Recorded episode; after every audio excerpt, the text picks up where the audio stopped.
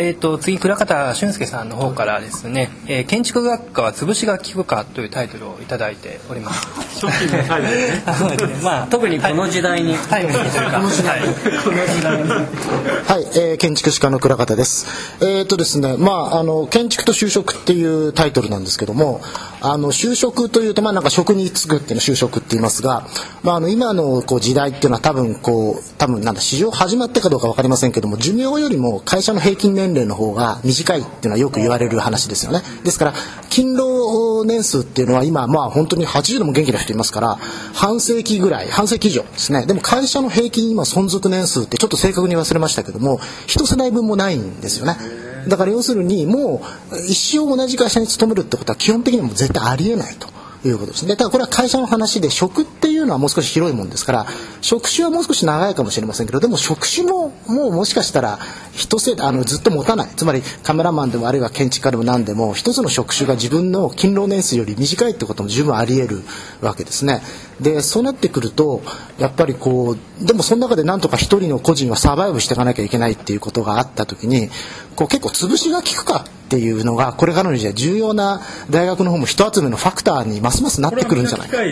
そうですよねだと思うんですよ。だから建築っていう、まあ、もし今の枠組みがもうないかもしれない時にでも建築学科で学んでサバイブしていくためにはサバイブしていけるような学科だとしたらみんな来ると。だとしたら建築学科は潰しが効くっていう性格がもしあればいいんだと思うんですね。でまあだから潰しっていうのは非常にちょっとこれは潰しって言葉は多分使いたくてこのタイトルにしたんであんまりみんな言わない言葉ですよね潰しって。あんまりマイナス的なイメージがあって大体こう学学校に入る時はみんな建築家になるんだって燃えている。は私早稲田なんですけど早稲田っていうのはもう一番建築家至上主義の最たる学校なのであの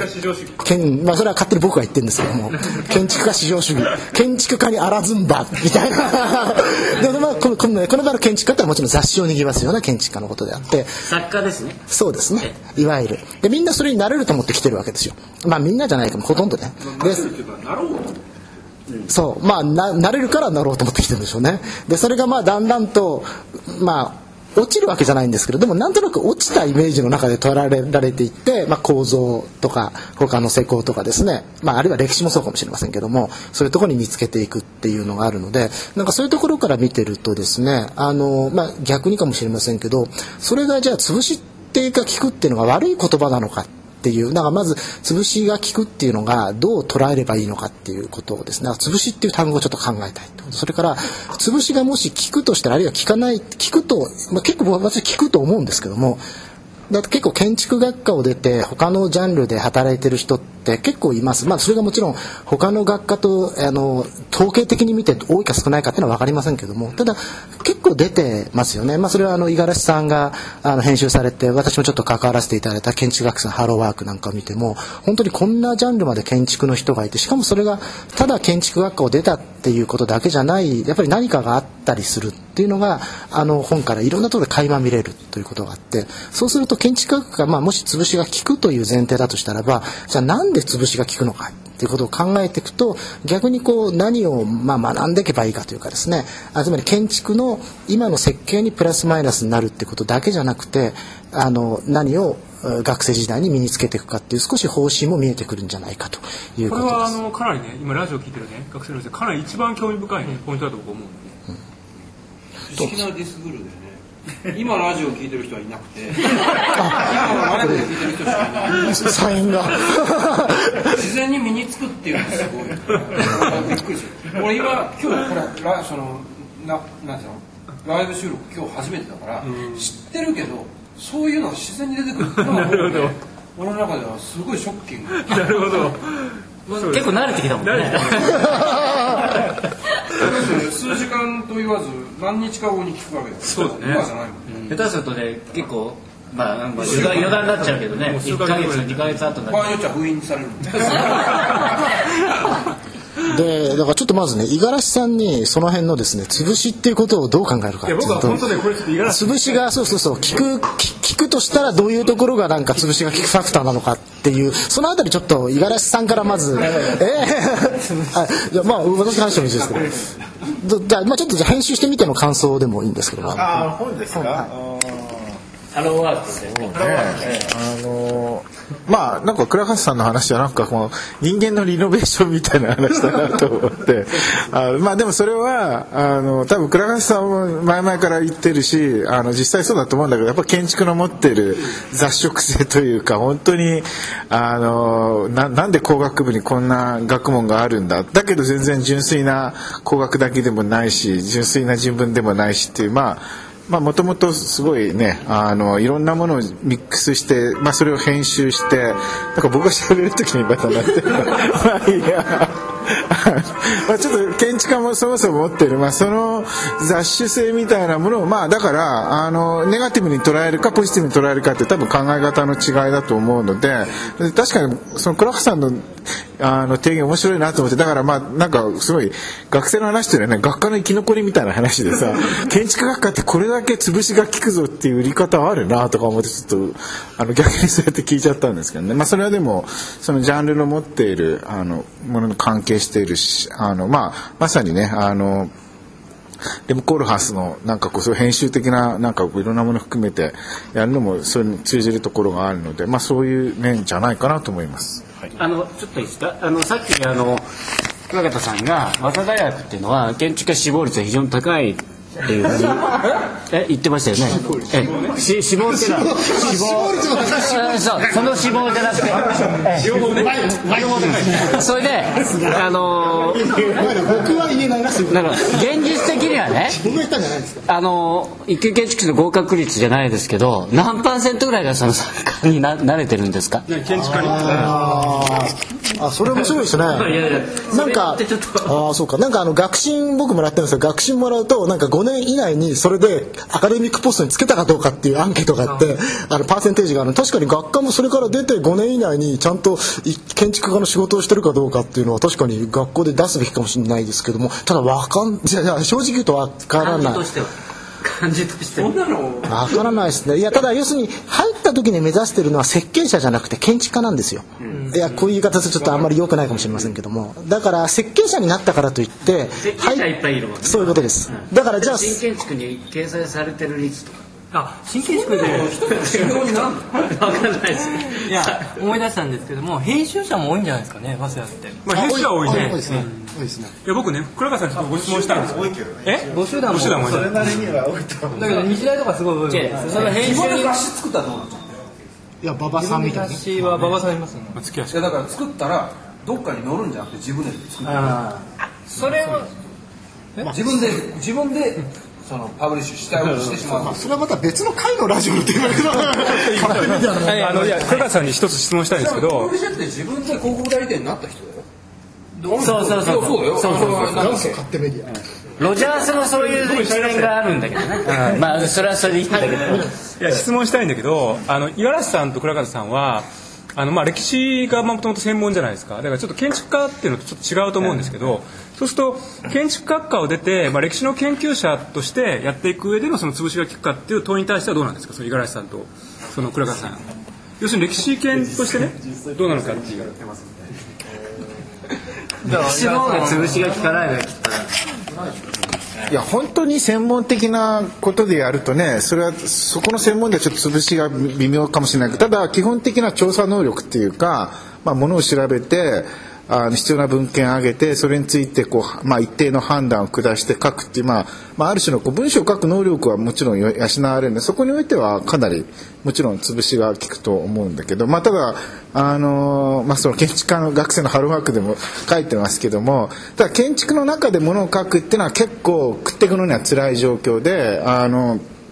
例えばあの松山巌さんみたいにやっぱり人文系のフィールドでも原稿を書くっていうぐらいに広げていかないとあの本当に食ってことだけ考えるとそれはかなり厳しいだからあのそれはやっぱり建築というパイの中であの書く原稿と原稿料っていうのはやっぱり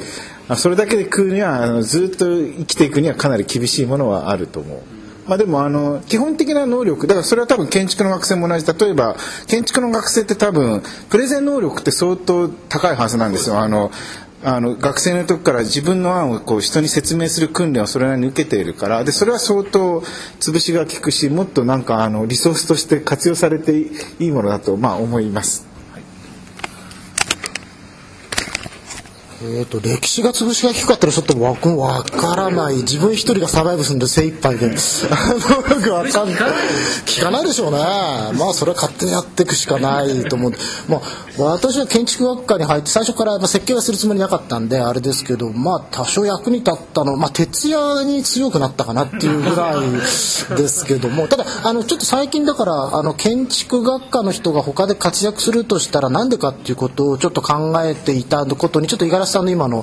編集って言葉もあって少し今思いついたのはなんかこうそれは設計者もそうですし構造家もあるいは環境をやってる人もそうだと思うんですけどなんかこう現実をパラメーターとして見られるっていうのが一つ建築学科の、まあ、工学的な部分ですけどもそれがなんか一つ特徴かなと思う。つまり出来上がったものが形としても昔からあってどうしようもないんだとかそういうんじゃなくてその一個そこに行くと実はそれは何らかのパラメーターの作用で例えば法律が作用してこうなってる構造が作用してこうなってるからそもそもの構造体の原理を変えれば実は全然違う形とかあるいは全然違う平面とかができていくっていうなんかその現実を一歩進める上で立ち戻ってパラメーターの編集として見ていくっていうところが多分多分客観的っていうかな客観根源的なところ。それが一つ建築学科に出てると癖として身につくのかなっていうこととあとは一方でけれども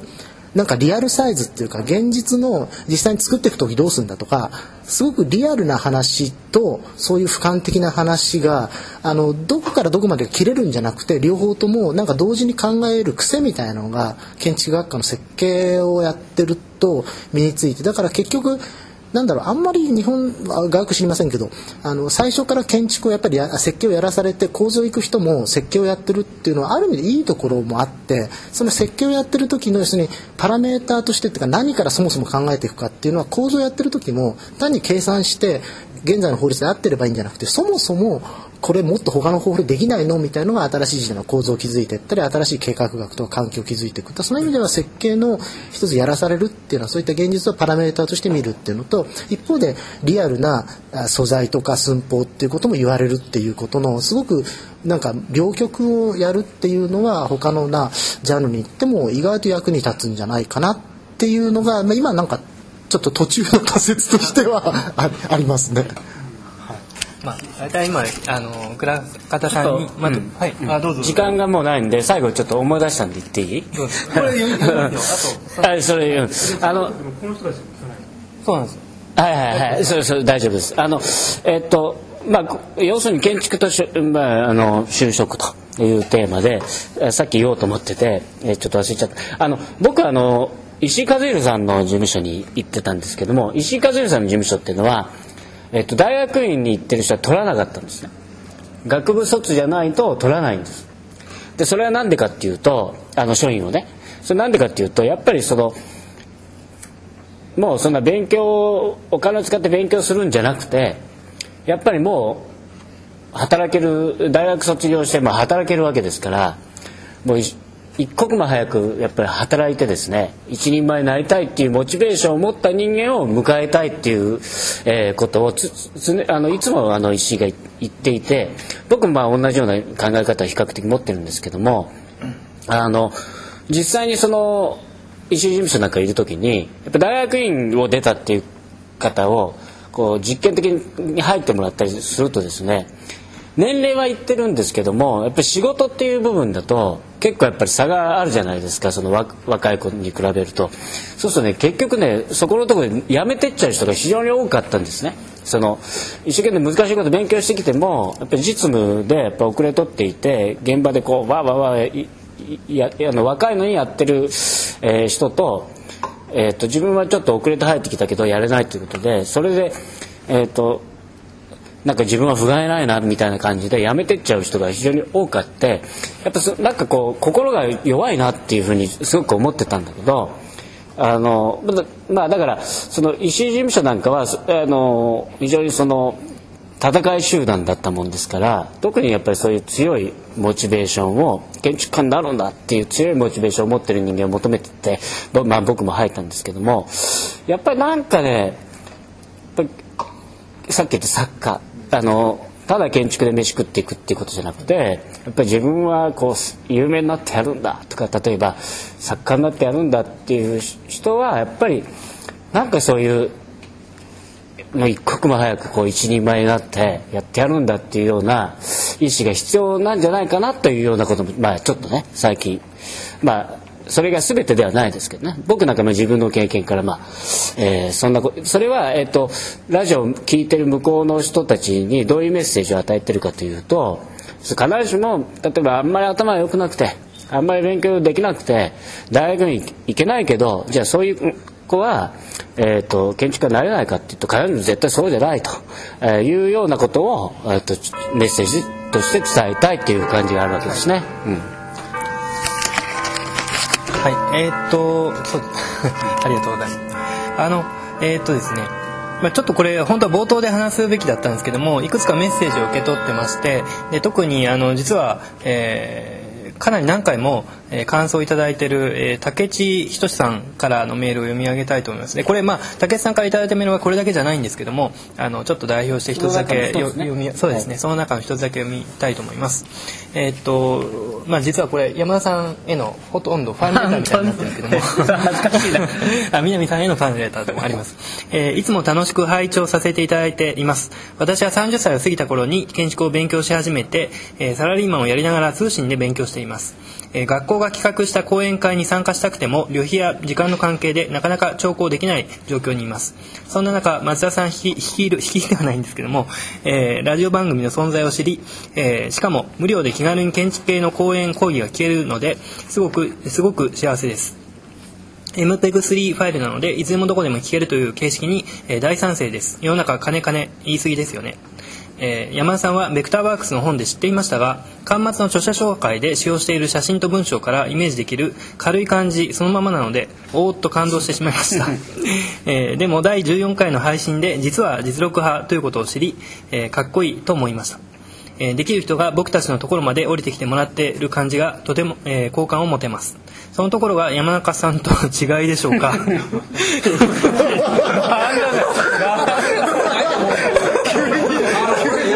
何も弁護する理由何もない山中さんいいよ それでえっ、と南さん。のマスコミの弊害だよ まあ山中さんいい人だと思いますけども。はい、えー、と南さんの「アーキソフィア」は難しいですが固定観念のようなものを柔軟にしてくれるようでありがたく拝聴させていただいています。天才ですねえ 建築を勉強し始めてから、え倫理学や心理学も興味が湧いてきたのですが来ていたのですがリアルタイムにプロの考えを生の声を声で聞けるのでこれまた幸せです、え濃度かっこ密度や、え始まりという境界の扱いに関して考えるきっかけとなりました。え文章からもある程度の人格が読み取れるものですが著名な建築家の声が聞ける環境というのは現代に不足していたコミュニケーション不足解消につながる試みのようにも感じます。一部の学生とのやり取りの例のようにテレビのような一方通行ではないことも良いと思います。パソコンが普及し匿名的な振る舞いが横行している中、えー声をキーとしてコミュニケーションする方法にえー人間味を生かす可能性を感じています。映像がないということがかえって声に集中できます。声って魂の本質が現れているのかもしれません。このラジオからアイドルのような存在も生まれることも期待しています。えーまあすでに山田さんかも、えー笑いと。でこれからも一般人に優しい番組を放送してください。感謝しています、えー2008年11月9学生、えー竹地仁さん、えーということです。えっ、とあープレゼント。これ岩田さんから。五十嵐さんがプレゼント。えーっとですね、たけしさん、ちょっと前も出したんですけども、まあ、すごい。名前間違えちゃった。あの今回ですね、あの、プラスクラスという、あの、なんですかね、窓に関する、こう、情報誌で、えー創刊号とにあの2号、えーそれぞれ難波和彦さんと西澤理恵さん特集しているやつを差し上げます、まあ、これも僕がちょうどなんか窓とあの映画っていうので原稿書いてるんで余計にいただいたものなんでそれをお送りさせていただきます。学生はいい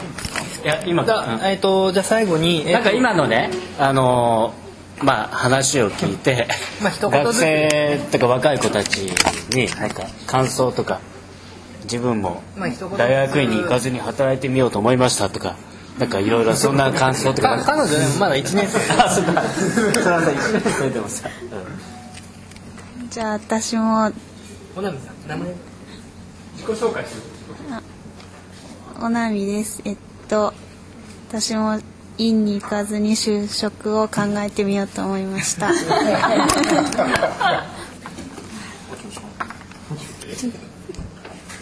と私はまさに今 M1 なんで就活真っ只中みたいな。M1 なんですか？はい。なむさびなんですけど なんかまあうんうん就活してる雰囲気とここで話す雰囲気とやっぱりギャップがあるなと感じまして。え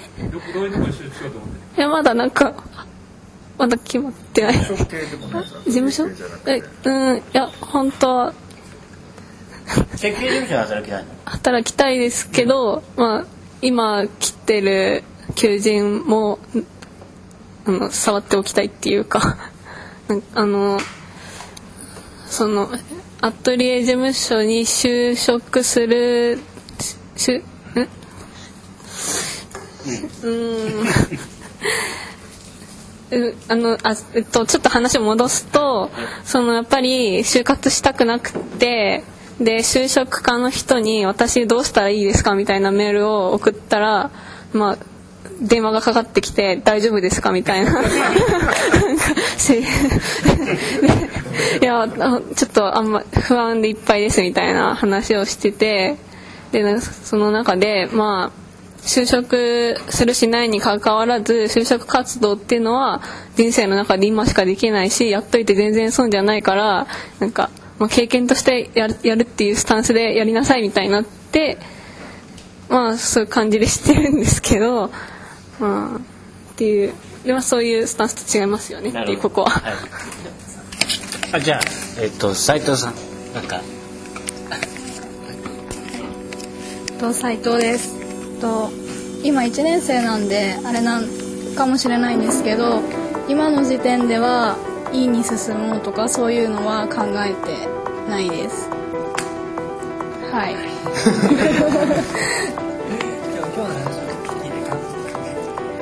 質問したいことえーっと何ですかね。え特に感想ない じゃあ宮野さん。いや僕はいいよ別に。いいですか、いや僕別にいいですよなんか。じゃあまあこれで一旦はい。じゃあえっ、と皆さんどうもありがとうございました、これでえっ、と第3部終わりたいと思います